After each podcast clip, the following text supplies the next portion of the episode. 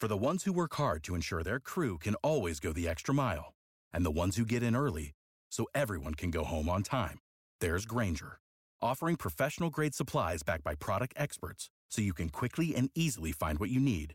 Plus, you can count on access to a committed team ready to go the extra mile for you. Call, clickgrainger.com, or just stop by. Grainger, for the ones who get it done.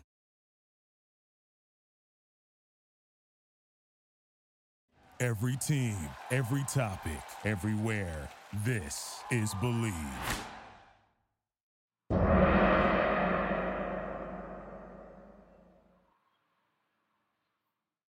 Hello again.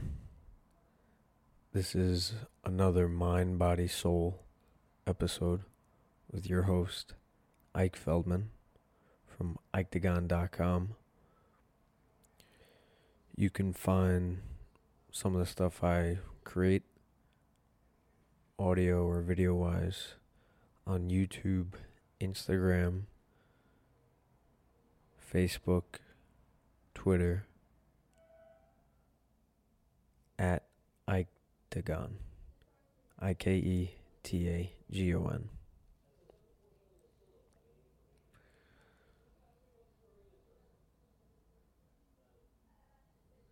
UFC 248 in the books. Another great pay per view card. I don't know if the fighters feel the energy around a pay per view card because there's more eyeballs, there's bigger fights around them, before them, after them. It's bigger arenas, it's a bigger presentation, there's more promotion surrounding the event, there's more media obligations surrounding the pay per view events. There's champions involved. But as of lately, and I'm talking about the last five years, maybe once a year, there is a pay per view. At most, twice a year, there's a pay per view that doesn't hit in terms of having entertaining fights and having wild outcomes maybe the changing of the guard with belts or fight of the years. Few and far in between is it that UFC pay per view events do not deliver. And UFC 228 delivered.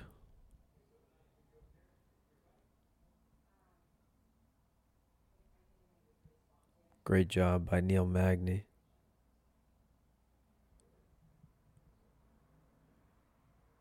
picking himself off the ground, dusting himself up, coming back against Li Jingliang and getting a huge underdog victory. He was on the shelf for about 14 months and he was the underdog in this. He's been a very solid contender in the UFC's 170 pound division. And he showed why. He had a huge bump in the road in his last fight against Santiago Ponzinibbio. And he bounced back in a big way. He's a Team Denver guy, Team Elevation, Team Easton guy, coached by Elliot Marshall, teammates of Cory Sandhagen, Curtis Blaydes, Alistair Overeem. It was a huge win, and mixed martial arts is ever evolving, just like other showcases of physical talent, like football and baseball and basketball.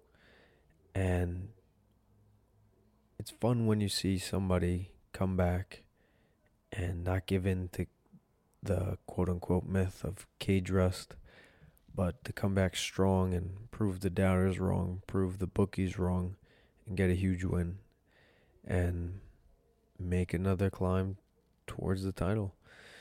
came out that Neil Magny has 15 wins in the UFC's welterweight division, the greatest welterweight of all time, and a top five mixed martial artist of all time in George St. Pierre has 19 wins in the UFC's welterweight division. Neil Magny has 15. Amazing. And great job by Neil.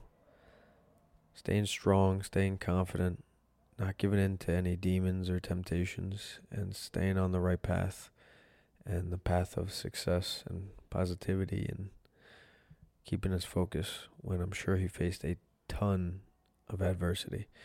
And just thinking of this now, Neil is a former military member, and who knows if that certain discipline that he learned from being part of the military. Not sure exactly what division, whether it was Army or Naval or Air Force, but he has some sort of next level discipline that helped him ride this long stretch, which can welcome adversity and can welcome depression and darkness. But great job by Neil fighting it, fighting his opponent as well, coming back for a huge win and climbing the welterweight ladder. Another huge victory, a knockout victory. Beneil Dariush got into a bit of a firefight with Drakkar Klose.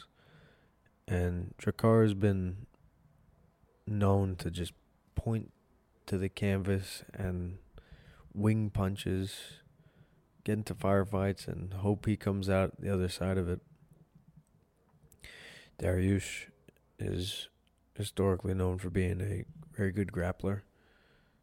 Josh Thomson, the former MMA fighter and now MMA broadcaster, is hysterical when he describes Dariush. He says he looks like he's uh I don't know, maybe a soccer player or a tennis player with that salt and pepper comb over hair.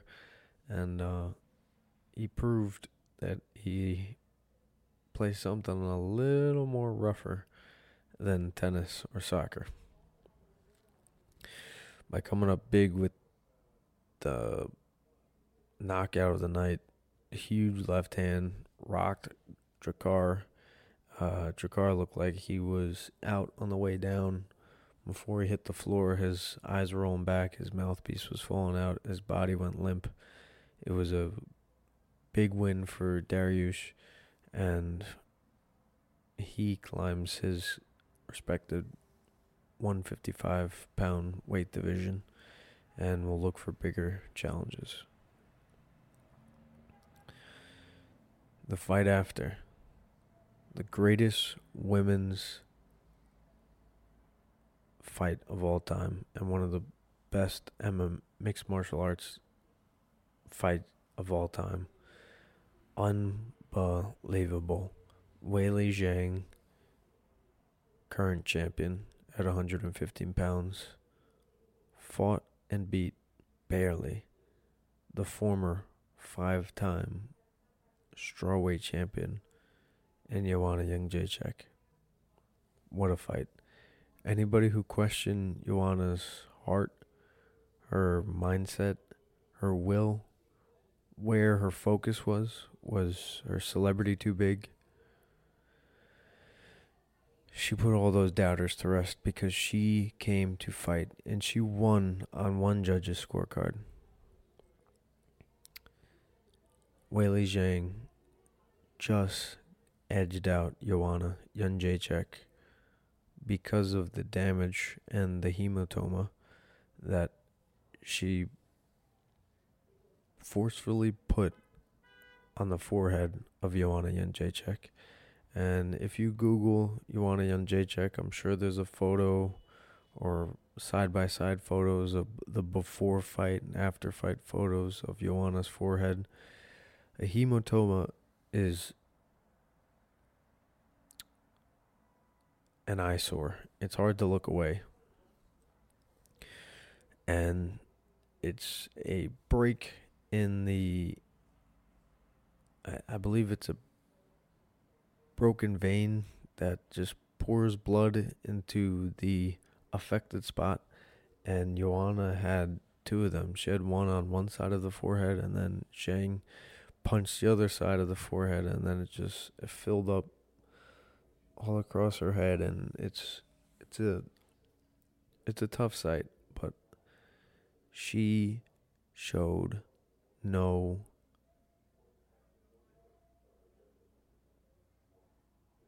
she wasn't going to stop.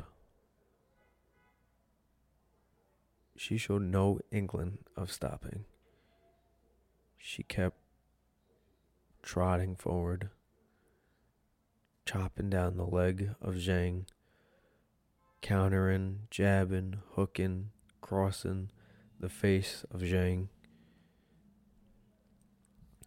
Joanna took her warrior spirit to another level. And it's tough because what does she do next? She's been caught in a tough spot career wise. She was the long time strawweight champion. And then Rose Namajunas put a stop to that twice. And then Joanna moves up to 125 pounds and is outclassed by Valentina Shevchenko. And then she builds herself back up, beats Michelle Waterson, and then she gets the title fight. This is one of the biggest fights in MMA history and she shows up, but it just wasn't enough. She took too much damage. She did not stop punching and kicking throughout the five rounds, even when her forehead tripled in size. Joanna did not stop. Valiant effort, unbelievable will. incredible. Now, don't mistake my words for Joanna. Weili Zhang is a true warrior in her own sense. She's a Chinese fighter. She was pulled out of China for safety concerns. Went to Abu Dhabi to, I guess, have a pit stop before she was flown into the States. And all along the way, she kept her composure. She trained as often and as hard as she could throughout the travel. And she showed up on fight night. She delivered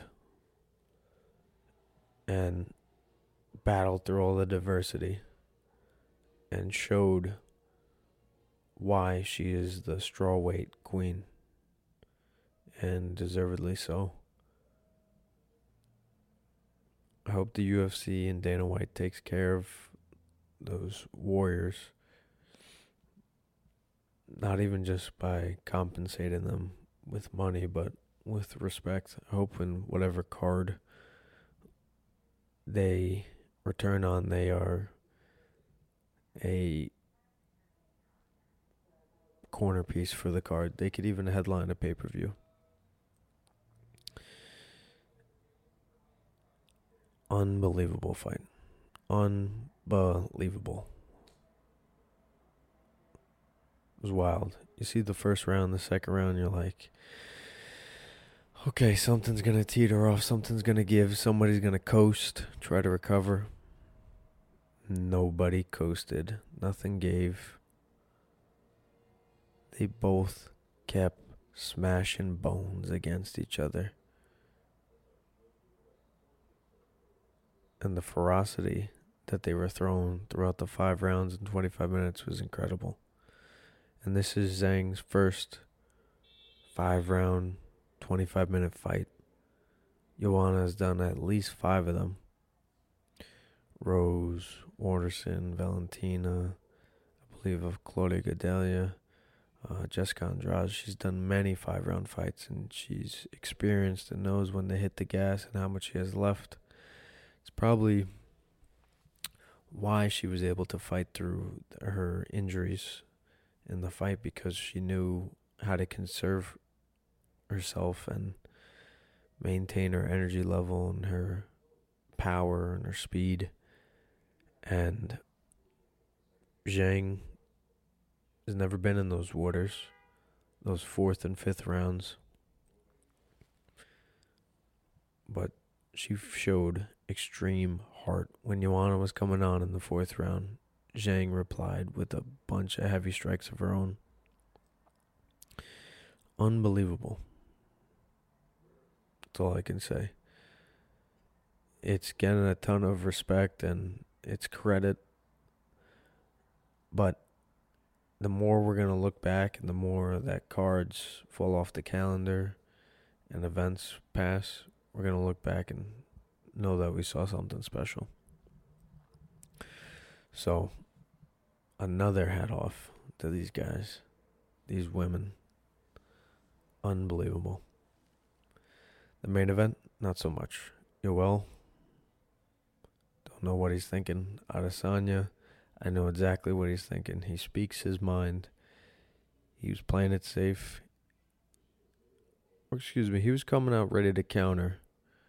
And then when he engaged and got hit clipped by Yoel, he goes, This counter game is a high risk poker game that I'm not willing to play. He switched it up to checkers. Keep it simple. Chop down the tree. The tree did not fall, but chop down the tree and keep swinging that axe. Yoel, on the other hand,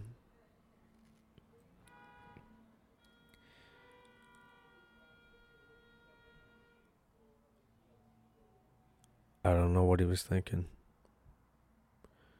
He comes out and blames Adesanya instead of looking in the mirror and saying that he didn't fire fire off or use his wrestling and put the fight in his world, in his range. you got to take the belt. You got to beat Thiago Santos or Dominick Reyes. You got to at least try to earn the respect of the champion and the respect of the promotion and the fans and show that you want to be champion. Don't blame Adesanya. He has the belt. He can outpoint everybody if he does it for the next 10 straight fights and be the greatest middleweight of all time. But Yoel your chances are becoming fewer and fewer and fewer. He is 42 years old and he was more worried about the antics and trying to get in Adesanya's head and maybe he thought that his presence alone would get Adesanya to be nervous. Adesanya was very methodical, cool, and calm and did not give in to Yoel. And that first two minutes where nobody threw a strike and Yoel was standing still, that definitely helped Adesanya focus more. That it exemplified how scary Yoel is, that he's so confident in his ability and his power and his speed that he can sacrifice a couple of minutes of the first round of the biggest fight of his life. And I think that just was a realization for Adesanya and a wake up call that any nerves that he was feeling about the first couple minutes swept away, and especially after he got tagged by or cracked by Yoel later in that first round, he knew exactly what he was playing with. Somebody who was trying to bait him, somebody who's overly confident in his abilities, and someone who possesses some of the best abilities and talent we've ever seen in a cage. And Adesanya respected him. Yoel just, I don't know. Doesn't phase him, it seems. It doesn't phase him. And maybe he is that confident that he can just knock out a Kelvin Gastelum or a Jared Cannonier and just be one or two more fights away from a title fight. But according to history and logic, he's very close to the end of the road. I mean, he's doing backflips and back handsprings at 42 years old. He looks phenomenal. Dan Henderson and Randy Couture fought into their mid 40s. Yoel's two or three years away from there. And I don't know. I guess he just he lives a very smart life physically and takes care of himself. And uh, he believes he'll be back. I, I believe he truly believes that. So we will see. As far as Adesanya, it's Paulo Costa next. It's going to be a slugfest. It is the Anderson Silva Vitor Belfort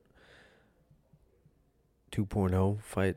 It is a slugger, a powerful genetic slugger freak on the feet versus a silky smooth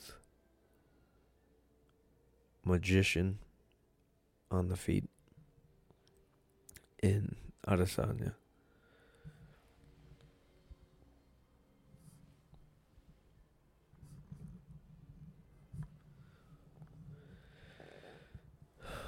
But like I said to begin this episode, overall, the pay per view delivered.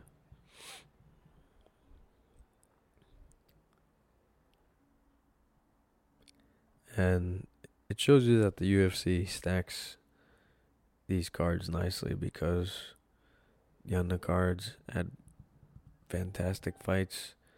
The co main event was one of the greatest fights we've ever seen. And it kind of kept us all at ease when the main event didn't deliver. So, moving forward, the show goes on. Weirdly, the show goes on. UFC Brazil is tomorrow, and Kevin Lee will fight Charles Oliveira. Demian Maia will face Gilbert Burns. Johnny Walker will face Nikita Krylov. Renato Moicano face Damir Hadzovic in front of no fans. Sure, everybody will be able to tune into the app and stream the fights, but the coronavirus has now crossed over into the UFC. We've seen its effect on one championship in Bellator. One is conducting their fights in front of no fans. Bellator is postponing this weekend's event, and now the UFC will continue on and carry on with their fights. They're saying they're going to do this fight in front of no audience, and they've prepared the next couple of cards to have the fighters come to Vegas they're gonna test the fighters for fevers or for sickness, and they better because fighters are under a lot of physical stress on fight week. They're cutting a lot of weight. The nerves can get to some people. The anxiety, the just absolute frustrations of depleting yourself. No water, no sugars, no carbs. Your body's eating itself, and you have to lose weight while it's eating itself. You have to double down on the effort.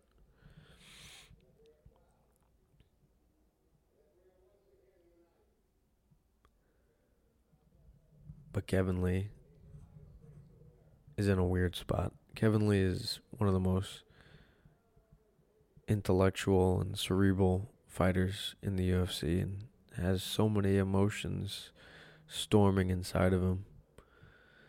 He wants to be a spokesperson, he wants to be a feared champion and respected champion.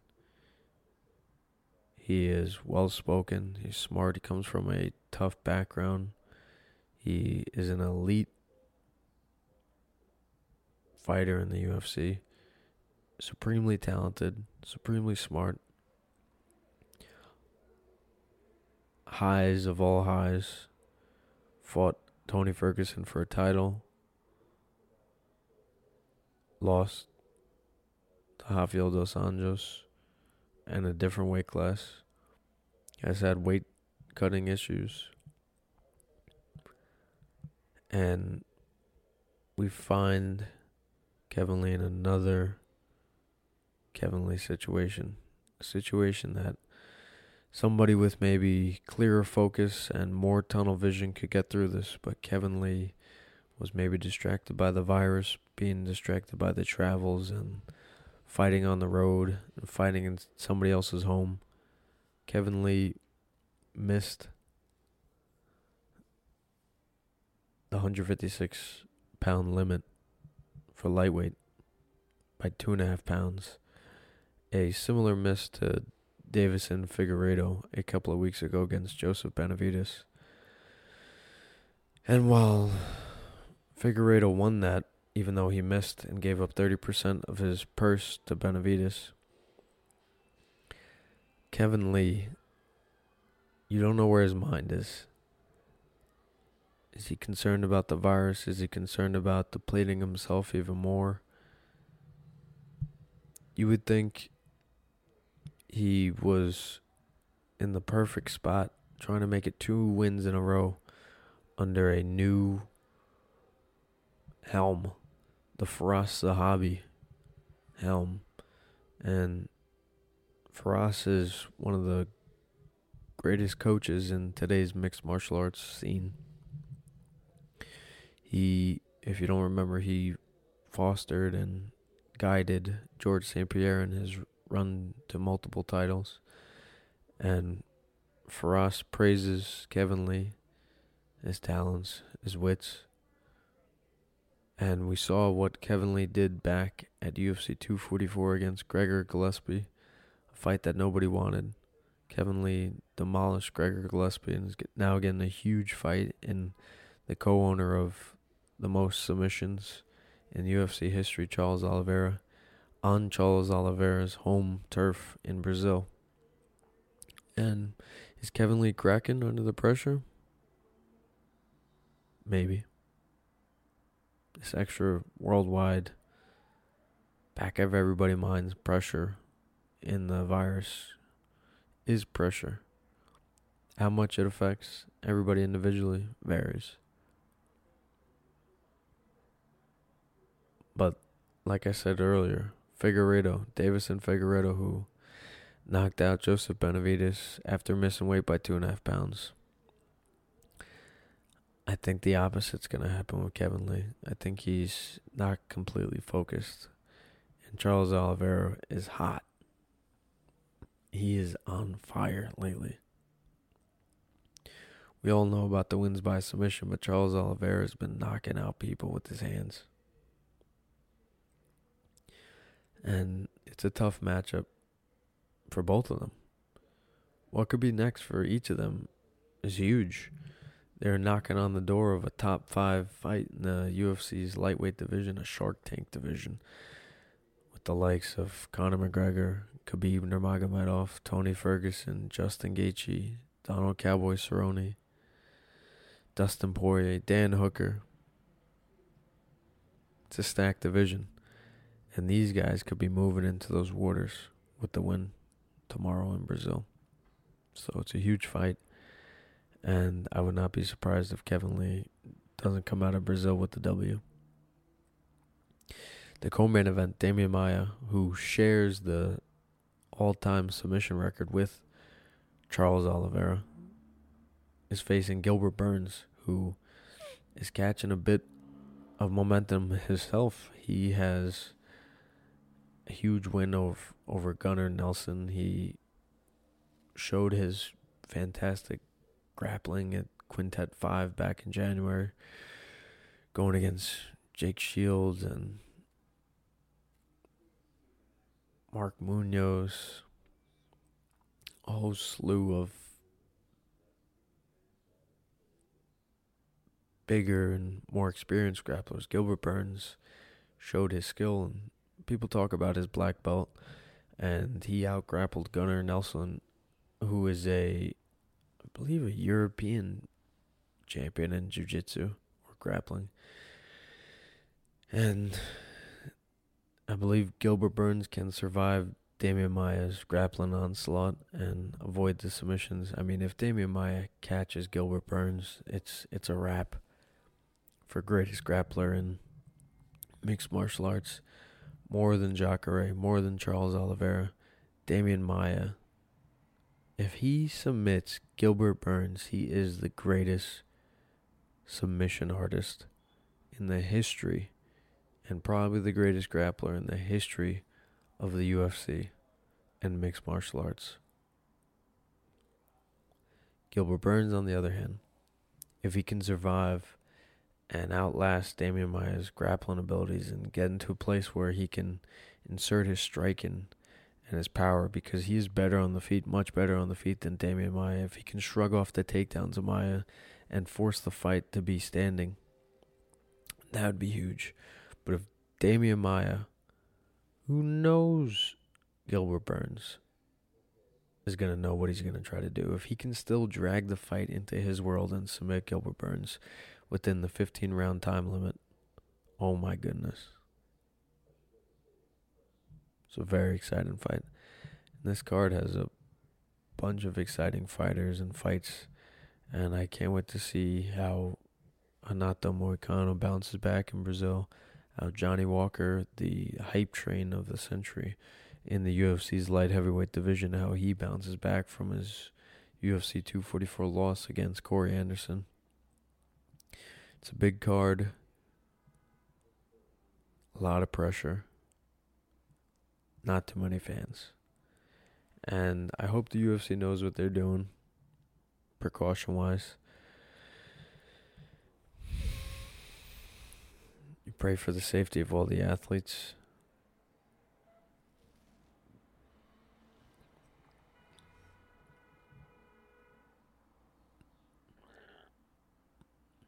I'm sure the UFC is thinking nonstop about what they're doing with flying in fighters. Is there a private jet for these fighters to fly in? Are they flying commercially?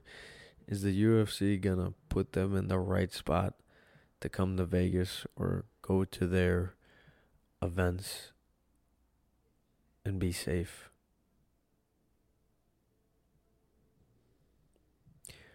Something tells me Kevin Lee was had the virus on the back of his mind and cutting that weight and his mind maybe rattling a little just scared him away from making those two and a half extra pounds. And you can't really blame him. It's a scary time.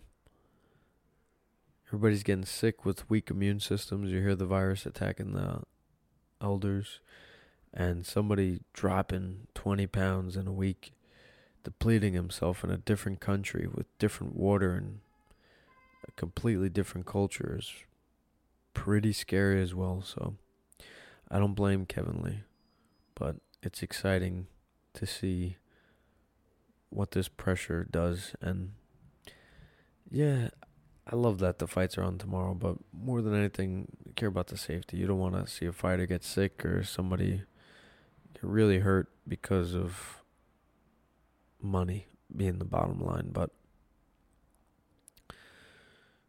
we will see. Again, thank you for downloading the Mind Body Soul podcast. Thank you for downloading the MMA Maverick podcast with Mike Strzok and I. And thank you guys for clicking Iketagon.com and follow me on Twitter at octagon, YouTube, Instagram, Facebook. Thank you.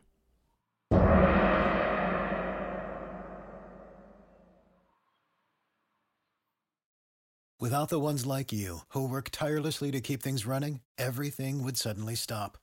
Hospitals, factories, schools, and power plants, they all depend on you. No matter the weather, emergency, or time of day, you're the ones who get it done. At Grainger, we're here for you with professional grade industrial supplies. Count on real time product availability and fast delivery. Call clickgrainger.com or just stop by. Grainger for the ones who get it done. You know when you're listening to a true crime story that has an unbelievable plot twist that makes you stop in your tracks? That's what our podcast, People Are the Worst, brings you with each episode. I'm Rachel. And I'm Rebecca. We're identical twins who love true crime cases that make you say, didn't see that coming, and we hate the people responsible for them. Listen to People Are the Worst now on Apple, Spotify, or wherever you get your podcasts.